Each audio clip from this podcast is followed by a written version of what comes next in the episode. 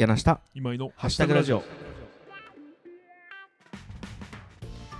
柳下今井のハッシュタグラジオ。この番組は公正高越の往来堂代表カメブックスのはい。店長、そしてハミングボードブックシェルフのオーナーでもある。あ好きな年末のテレビ番組僕見ないな。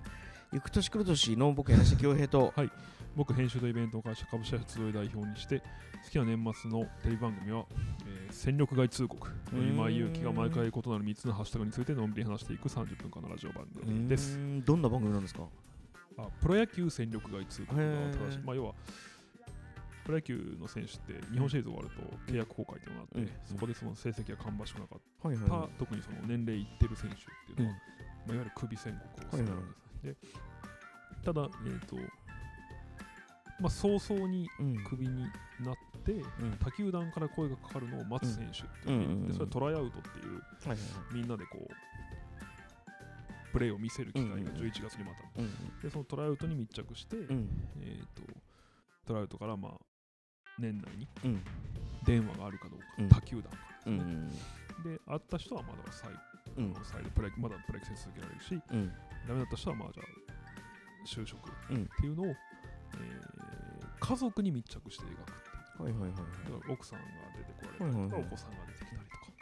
でなんかこうねちょっと特に1回活躍した選手とかすごい広い家に住うんんで、でもダメだったら引っ越さなきゃね、うんみたいなうん話とか、こううん。切実な話あそれをこうドキュメンタリーなんですか？そうそうそうへーでも4選手34選手分ぐらい。え毎年やってるんですかそれ？毎年やってます。え年末に？超人気番組です。へえまあそのやっぱりいろいろまあちょっとえぐみもある。まあうん。人気ポイントは多分いろいろあって、うん。そのまあまあ本当に人の人生がうん。そこで決まるってういうんと、あとね、まあ、これも多分外せない、外せないというか、あの人気のポイントになると思うんですけど、やっぱ、えっ、と、大体やっぱりそのね、配偶者の方がきれ綺麗なんですね。うんうんなるほど。そうそう、やっぱりまあ、ね、そういう人と知り合う機会も多いだろう。まあ、モデルさんだったりとか。だから、だし、そのなんなら芸能人の場合もあるんで、なんで、えーそれもみんなこう楽しみにへご覧になるところがある番組ですね。えなんかしんどい回もあるんですか？しんまあまあそうですね、そのやっぱ子供がうん。えパパ野球もやんないの？みたいああなるほどね。か、そうそはい、はい。全然知らなかった。う。はい。はい。今日もよろしくよろしくお願いしま。す。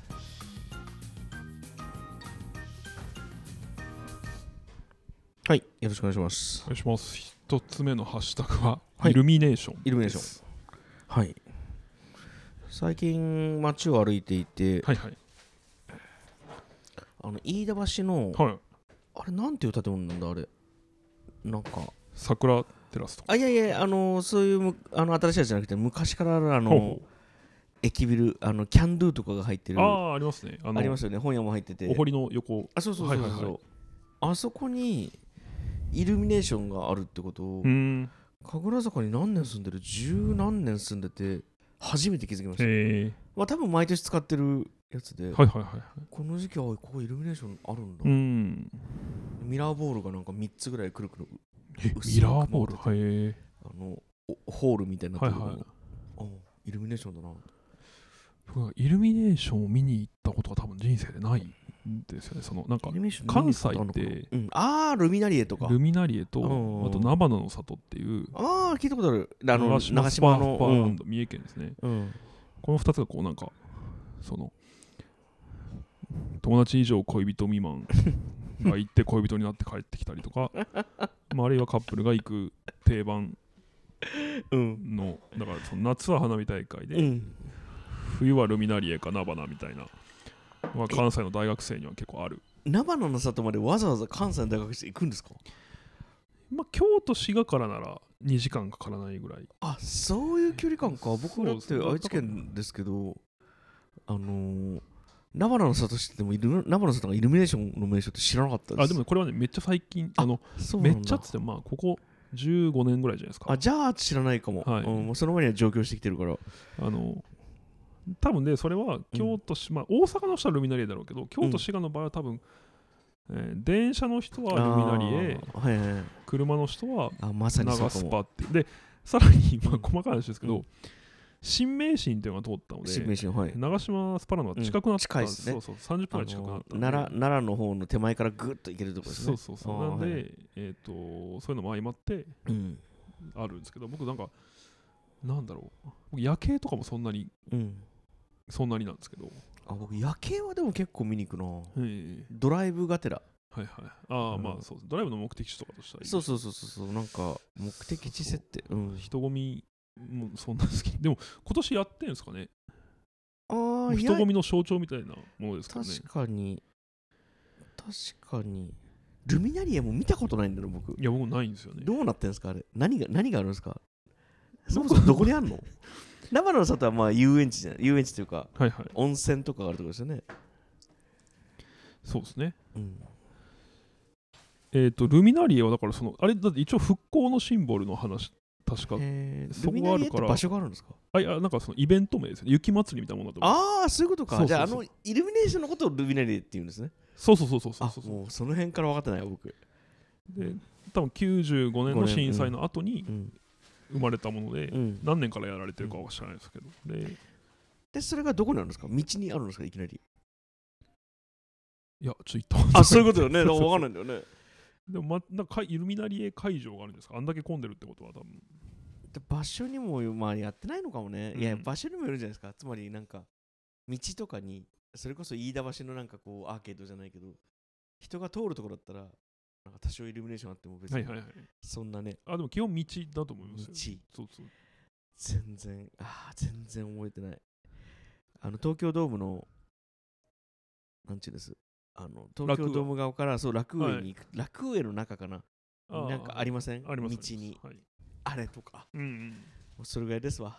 イルミネーションで僕が話せることは。僕でもイルミネーションはその父親がうん自宅で割とやりたかったんですよね。そのうん。なんか田舎の一軒家って結構うんうんやってたりするんです。よ。なんかたまにすごい家ありますけど、うん。なんかなんか知らないですけどそれやりたがって、のあの家族全員で反対をして、あの外壁を覆うやつですか？そうそうそう。あ。サンタさん入れるやつ。そうそうそう。でまあ反対してるうちに、うん。あの行きましたけど、あそうですか。なくなったなくなったというか。そうなるほど。そうそうやらせてあげればよかった？いやまあなんでやりたかったかいまだに本当わからないですね。なんかやりたかったでしょうね。そういえば今う僕の家の中イルミネーションされてるわ。へえ。なん。かあのー、いやそのペカペカ光ってないですけど、はいはい。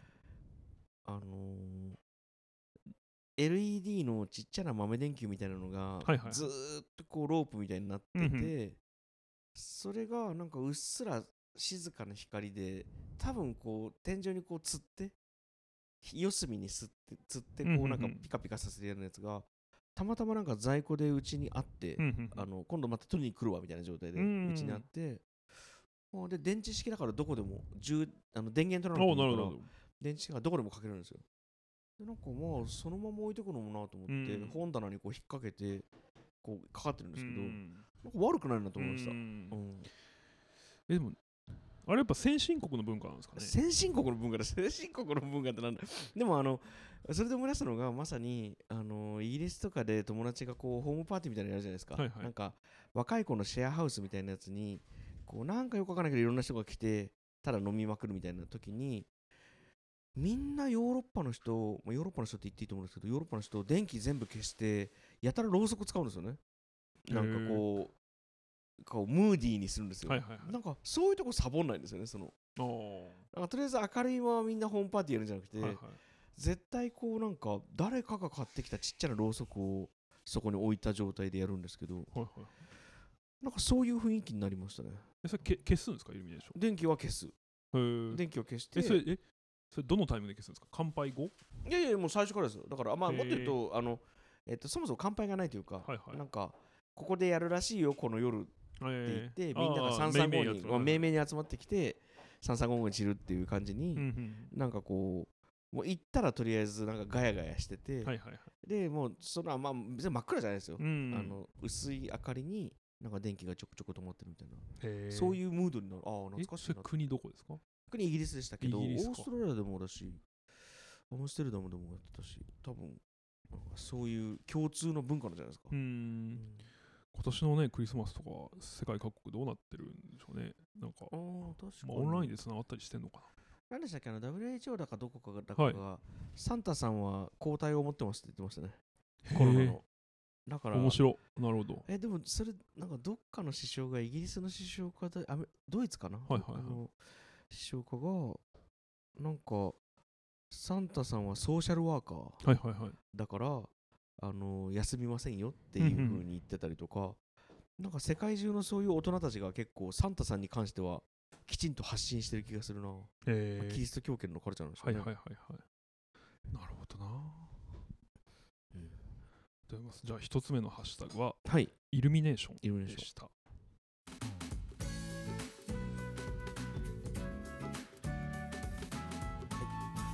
はい、えー、2つ目のハッシュタグは漬物です。漬物いいっすねはい、じゃあでも今井君漬物食べれないですよね。はい、全く食べないです。全く何も食べれないっけ？これ前も聞いたね。全く何も食べれないんだっけ？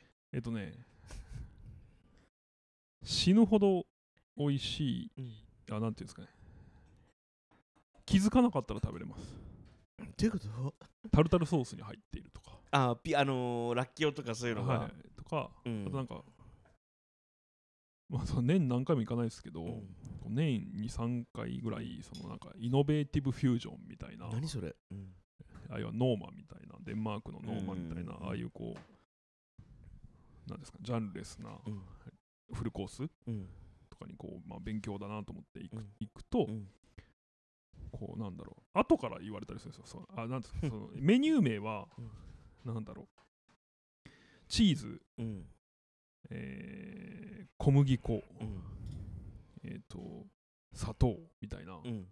ことだけ書いてあるんですよ。うん。で出てきたら、レアチーズケーキみたいな。うーんうんうん。そうそう。で、まあだから、皆さんも行かれたことある。塩とかもそうですけど、そうそう。で、えーっていう時に、つまり、それがどう調理されて出てくるかとか、うん。どう発酵させられて出てくるかとかわからないわけで、えっ、と、そういうので、その、こうちょっとそういういいとこ行った時に、うん。あこれ漬物だっうん。て思うことあるんですけど、もうなんかめちゃくちゃシェフがね、自信満々にこううん説明してくれて、自信満々に。うん。で見た目めちゃくちゃ美味しそうだし、うん。みんなめっちゃ美味しそうとかって言ってる時に、うん。あ僕ちょっと漬物はとはさすがに言えないんですよね、先輩とかもいるいたりするから、はだからあそういう時にうん。食べて、うん。あこのバランスなら美味しいみたいなことはあるんですけど、うん。その漬物屋とかは できるだけ早く前を通り過ぎたい。え？ですし息を止めてますし。これ、はい。前も話しましたけど、はい。ごめん忘れちゃってて完全に興味ないから忘れちゃってて、はい。なんで漬物食べれないんでしたっけまあでも出会いが良くなかったってことですね。どういう、うん、この話はしたことがあると思いますけど、うん。そ手短にお願いします。あーとまあそうですね僕の家は農家なんです、はい。生まれた家は、はい。えー、と兼業農家ですが、うん。農家の比重が高い農家です、おじいちゃんがそうでした、うん。で,、えー、とでうちの祖父はむちゃくちゃ貧乏症だったので、えー、と物をあなんだろうな。買わなくて済むものはとにかく買わないです、うん。うん。例えば味噌。うん。自家製うん。とか、うん。えー餅も自分たちでつくし、ん。締め縄もなうん。縫っても、うん。言ってました、うん。でいうような人だったんで。いいじゃないですか、うん。人だったんですけど、うん。その一方で別にそのなんだろう美味しいものとか全然うん。食べてないんで、ん。人生で、うん。そのうん。味に頓着が全然ないんです、ね。はいはいはい。だから全部めちゃくちゃまずかったんです、めちゃくちゃ、まあ、まずかったんで、うん。漬物に関しても、うん。その貧乏症なんで、うん。そのひねたやつとかとにかく売れないし、うん。人にもあげられないみたいなものだけ家族に与えられるですね。そのうん。でなんかあれ滋賀県の名産のなんかひなのっていう根菜があるんですよ。ひなのそうそう。でそれもまあ結構漬物にする、なんだろうなむちゃくちゃ細い大根みたいなんやつなんですけどでちょっと赤みがかってて。森口大根みたいな感じですか？ああそうそうそうそうそう、う。んうんうん。ででえっ、とそれとかもまあ結構お漬物にして皆さん召し上がるんですけど、それもなんかもうひなののひねたやつうん。のうん。めちゃくちゃこう細いガリガリのやつをうん。適当につけたもうん。のとかが出てくるんで、うん。もう全然美味しくなくてうん。そのせいだと思ってます。あだからたくあんにしてもうん。大根のひねたやつをでその、はい。だからえ幼少期にその漬物の美味しいものが食べたことない経験があったってことでしょ、まずあります。だからもうでも、うん。漬物ってさいろんな漬物あるじゃないですか、はいその塩味の漬物とかさ、はいは酢の漬物、まあだから乳酸菌発酵というか、の漬物とか酢の漬物とか、い、ろんな漬物あるけど全然別物じゃないですか。で食ったらうまくないですか？いやもうえどうなんですかね？いやわかんない。その酢の物も嫌いなんですよ。あ、酢の物嫌いですね。そうそう。まあ、あの、別に好き嫌いをね、別にどこ言うつもりなくても、それは好きか嫌いかだけだから、もう人それぞれ好きにすればいいと思ってるんですけど、はい、ただ、そうか、まあ嫌なんですね。すいません。でも、あのいやいや、レストランとかで食べたらさ、はい、あ、美味しいってなることないですか？ないか。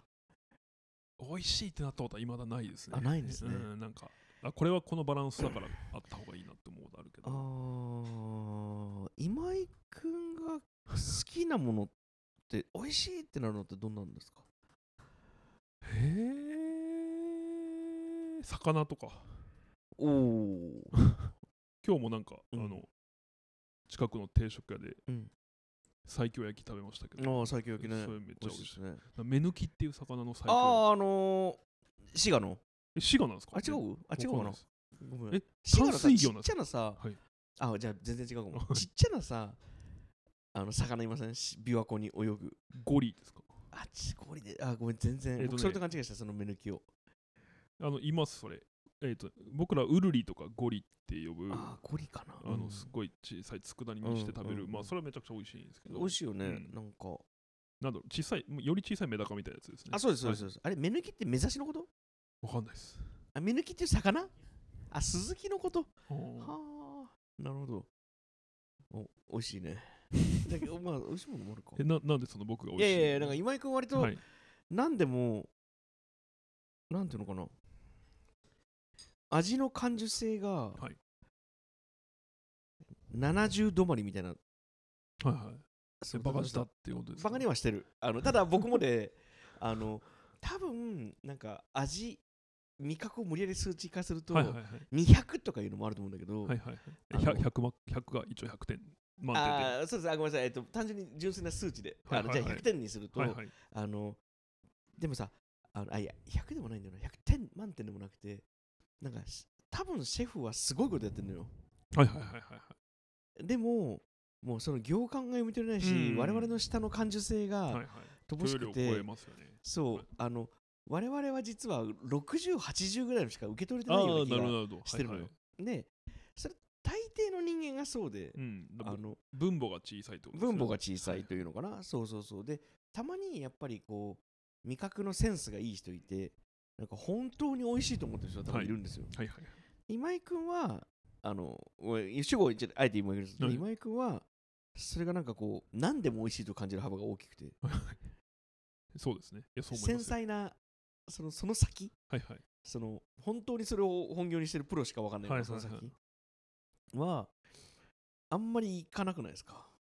行かないとそのそこを感じてなくないですか？あだと思います。あとね僕そのやっぱねなんか口いっぱいに広がるのが幸せみたいな。いい表現でも分かる。ところがあって、うん、だからやっぱ小さいポーション。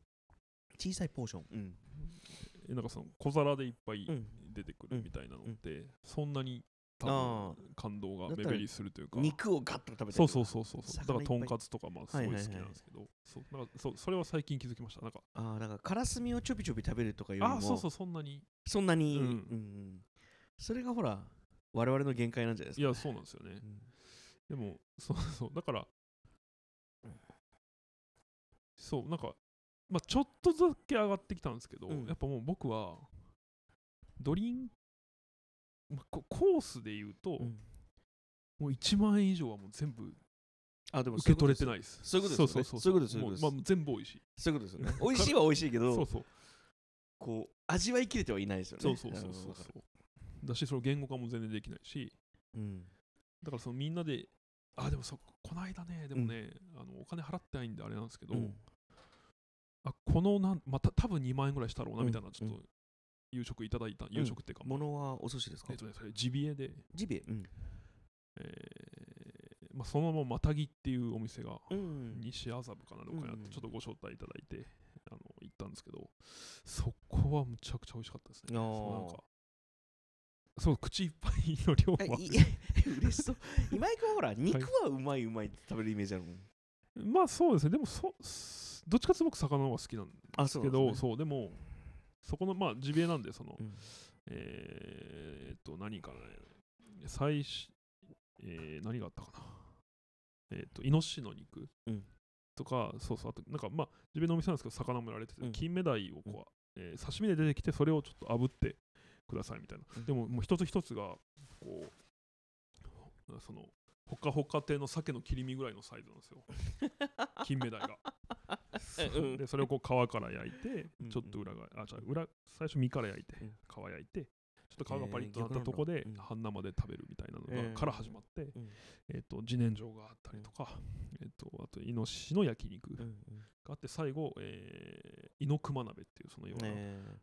桜鍋とボタン鍋のうんあ桜じゃないわ。ボタン鍋とーボタンがイノシシですね。桜が馬。ですよね。うん。熊は何でしたっけ？あ熊も名前あるんだ。あ熊知らないかも。熊は熊鍋か。まあとりあえずそう。うん。まあ熊とイノシシが入っているうん。鍋が最後出てきてなるほど。で最後そこに水豚を入れて締めなんです。この水豚がもうなんかね餅みたいな。うん。塊。ちょっと待ってちょっと待って。はい。あのさこの話僕いつ漬物が出てくるのかなと思ったのよ。その漬物の話じゃない、はいはいそうですね。漬物漬物は出てこない出てこないですね。出てこないんだね、はい。その店の漬物も僕はあの人にあげました。いなんてこと？ちなみに何が出てきたんですか？その店の漬物へや僕さ分かんないですね。えその漬ああそっか。まあしょうがないね。はい。じゃあ僕最近サムギョプサルがすごい好きで、はいはい。そのサムギョプサルに焼いたキムチを入れるのがすごい好きって話をしようと思ったけどたキムチ？へえ僕の話どうでもいい。次に行きましょう。はい。はい。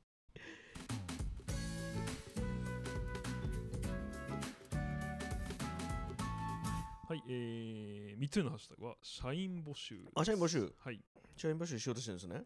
してます。してるんですね。はい、えーこの放送される18日現在は、うん。えーしてましていやなんか大変ありがたいことでまあその初めてイベントの担当の正社員募集というのを、うんうんうん。まあ、うちとしては正社員募集も初めてだし、うん。えーイベント担当を募集することも初めてえー。です、ですごいありがたいことにですね、うん。まあ求人をノートに書いたんですけど、うん。うんそれが今、えー359リツイート1079いいねといううん。すごいなんか想像以上の反響をいただいてまして、あのびっくりしてます。応募はもうポツポツ そうですね、ポツポツいただいてうん。て、はい。あの、素晴らしい。そうです。ね、本当なんかね、みんなめっちゃありがたいんですけど、なんか、うん。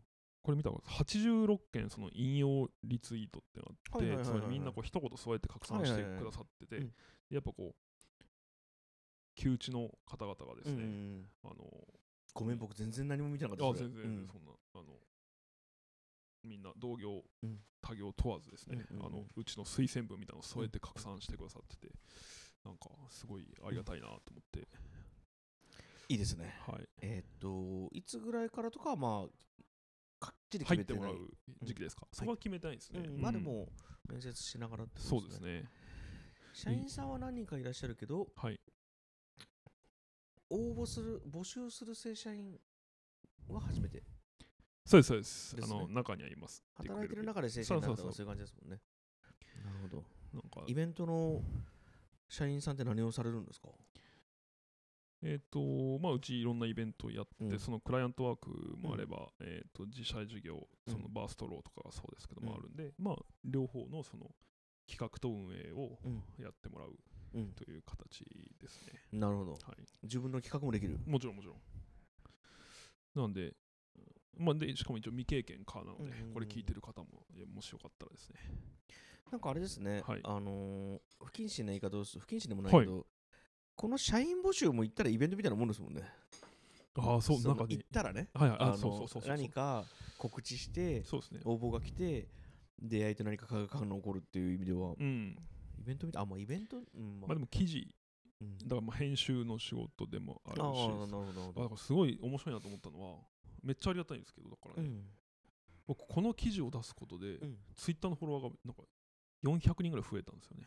へそうそう。僕今だから5800とかになったのかな。え。もともと5400だったのがそうそうそうそう。5800になったと。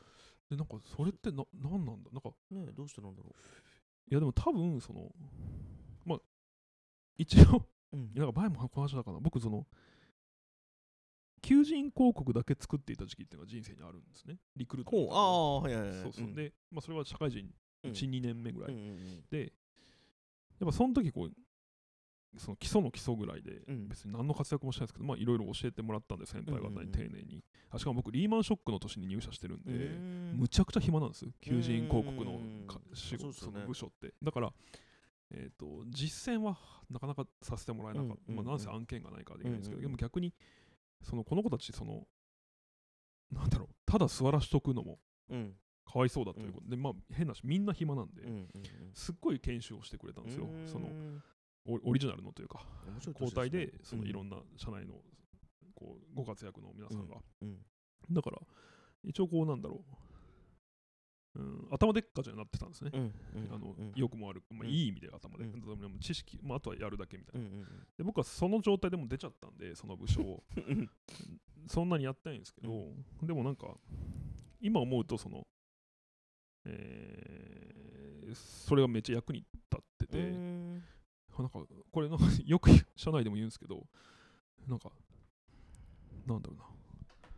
うちの採用ってうん。なんかすごいこう運がいいうん。んですよ。だから全部一切求人広告出したことはないけど、すっごい今働いてくれてる人たちは優秀うん。だし、あので別にその縁故採用もいますけど、ん。でもそのく久保はねあの久保っていう社員はうん。縁故採用で入ってくれてるわけですけど僕らのもともと知り合いなんでただ他のメンバーはその別に何の知り合いでもないし、うんなんなら僕のこと知らなかったぐらいの,、その求人を見るまでうんなんですけどでもみんなすごい優秀で,、でそれは多分そのその時に教えてもらったそのノウハウうん。とかうん。あとその書き方のコツみたいなものとかが、多分ちょっと生きてるんだろうなと思はっていてだからうん。なんか、ねあのスティーブ・ジョブズの connecting dots じゃないですけど、なんかまさか将来自分が主体となって求人を出すとは思っていなかったんで当時。そのメソッド役に立つメソッドをなんか触りだけでもこあこであ それねなんかここ恥ずかしいこう気をつけてるからああでもこうなんだよみたいな。それはもう先輩に口酸っぱく言われてたんで、その先輩のおかげなんですけど、うん。その、えっ、と、本人の主観じゃなくて事実を問えっていうのがよくあって、例えばこんな人が欲しいっていう時に、うん。今書きがちなのは、うん。スケジュールを守れる人とか、スケジュール管理得意な方とか、うん。例えば、えー清潔感のある方とか、あるいはそうだな、うんと、リーダーシップのある方。うん。うんえーサービス精神のある方とか、例えば、まあ、書きがちなんですけど、うんうん。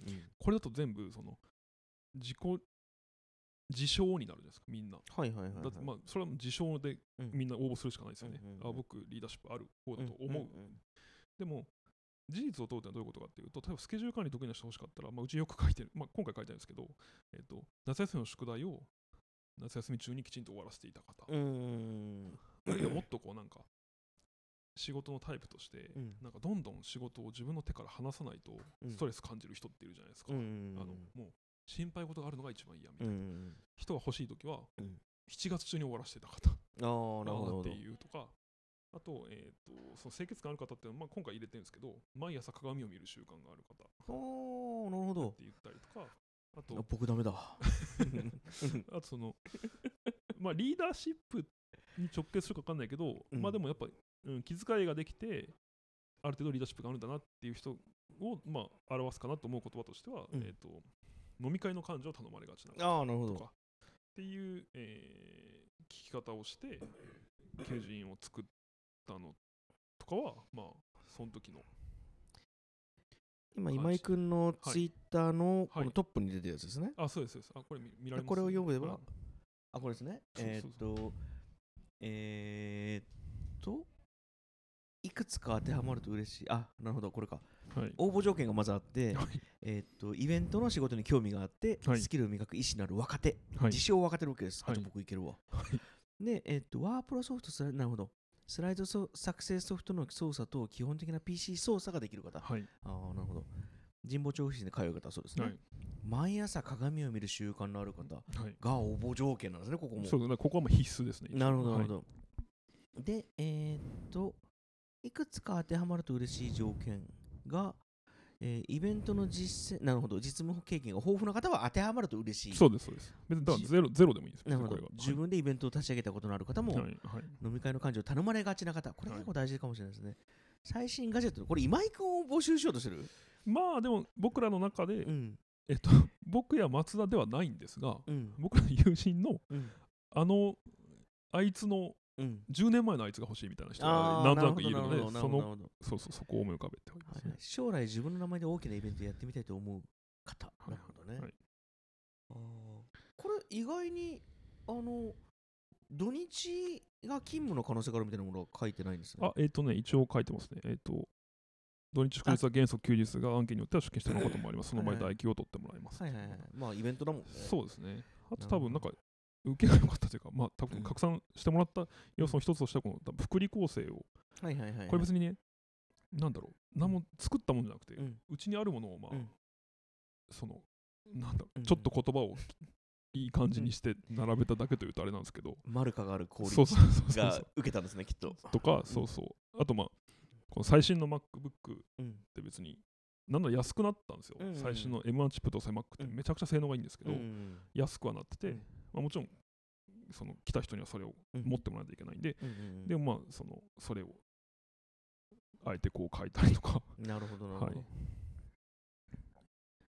あで、これはまあ、その、なんかね、うん。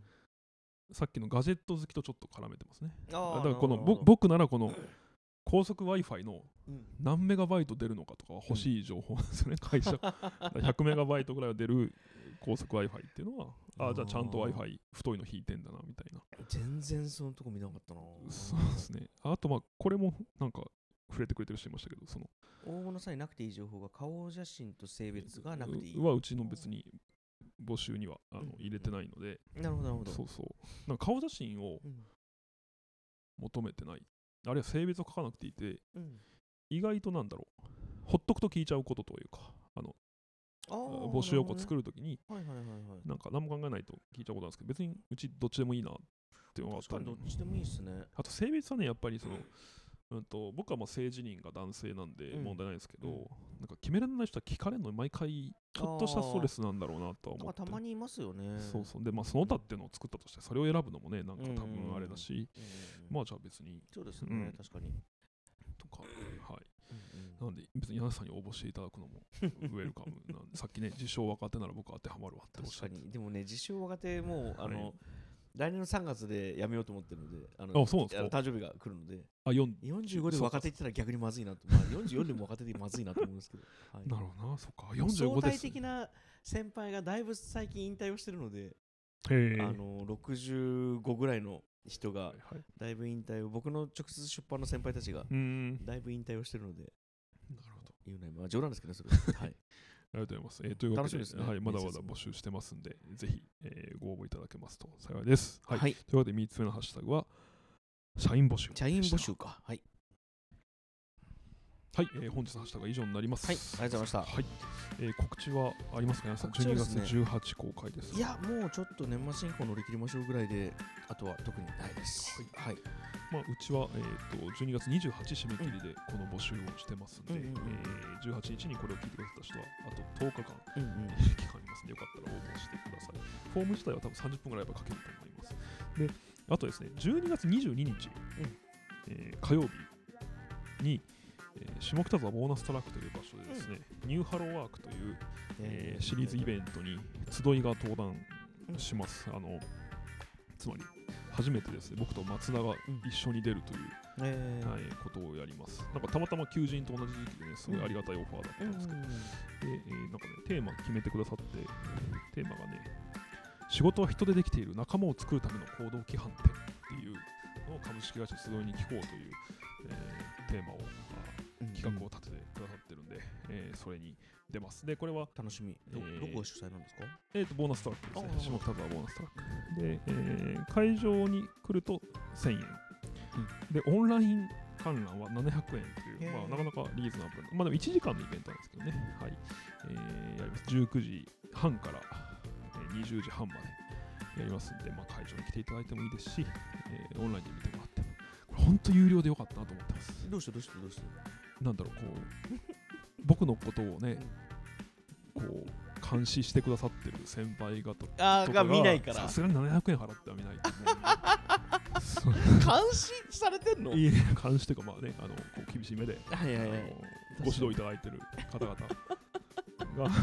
が それこそなんかこの間あのバトンズという会社にはいはいはい。古賀さんとうん。田中さんにちょっと会いに行って、あなぜなら僕パソコンを買い替えたんですけどうん。もともと僕が創業時に全くお金がない今以上にない時に、古賀さんパソコンくださったんですよね、うん新品の MacBook Pro をでそれをまあ3年半4年ぐらい使わせてもらって、うん。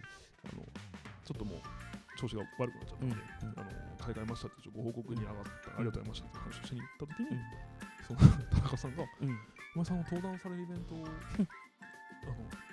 社内で大音量で流しますねって言って 古賀さんも絶対聞きたいと思うんで言ってて多分2人700円は多分払わないと思うんで田中さんも。まあちょっとわざわざがありますよね。そうそうそう。だからの金額の問題じゃなくて。そうそうそう。だからの。ちょっとすっごい安心してるんですけどまあでもまああの一応ためになる話をしようと思ってるんで、うんうんはいあのよかったら聞いてくださいはいはいぜひというわけで、えー番組ではですね、聞いてくださっている皆様からのハッシュタグを募集しています。ツイッターで柳下今井のハッシュタグラジオと検索してもらえればアカウントが出てきますので、僕と柳下さんに話してほしいテーマや単語をハッシュタグにしてダイレクトメールにして送ってください。はい採用された方にはステッカーも差し上げております。お願いしますはいえーでは本日のハッシュタグラジオは以上です。いつもありがとうございます。柳下今井のハッシュタグラジオでした。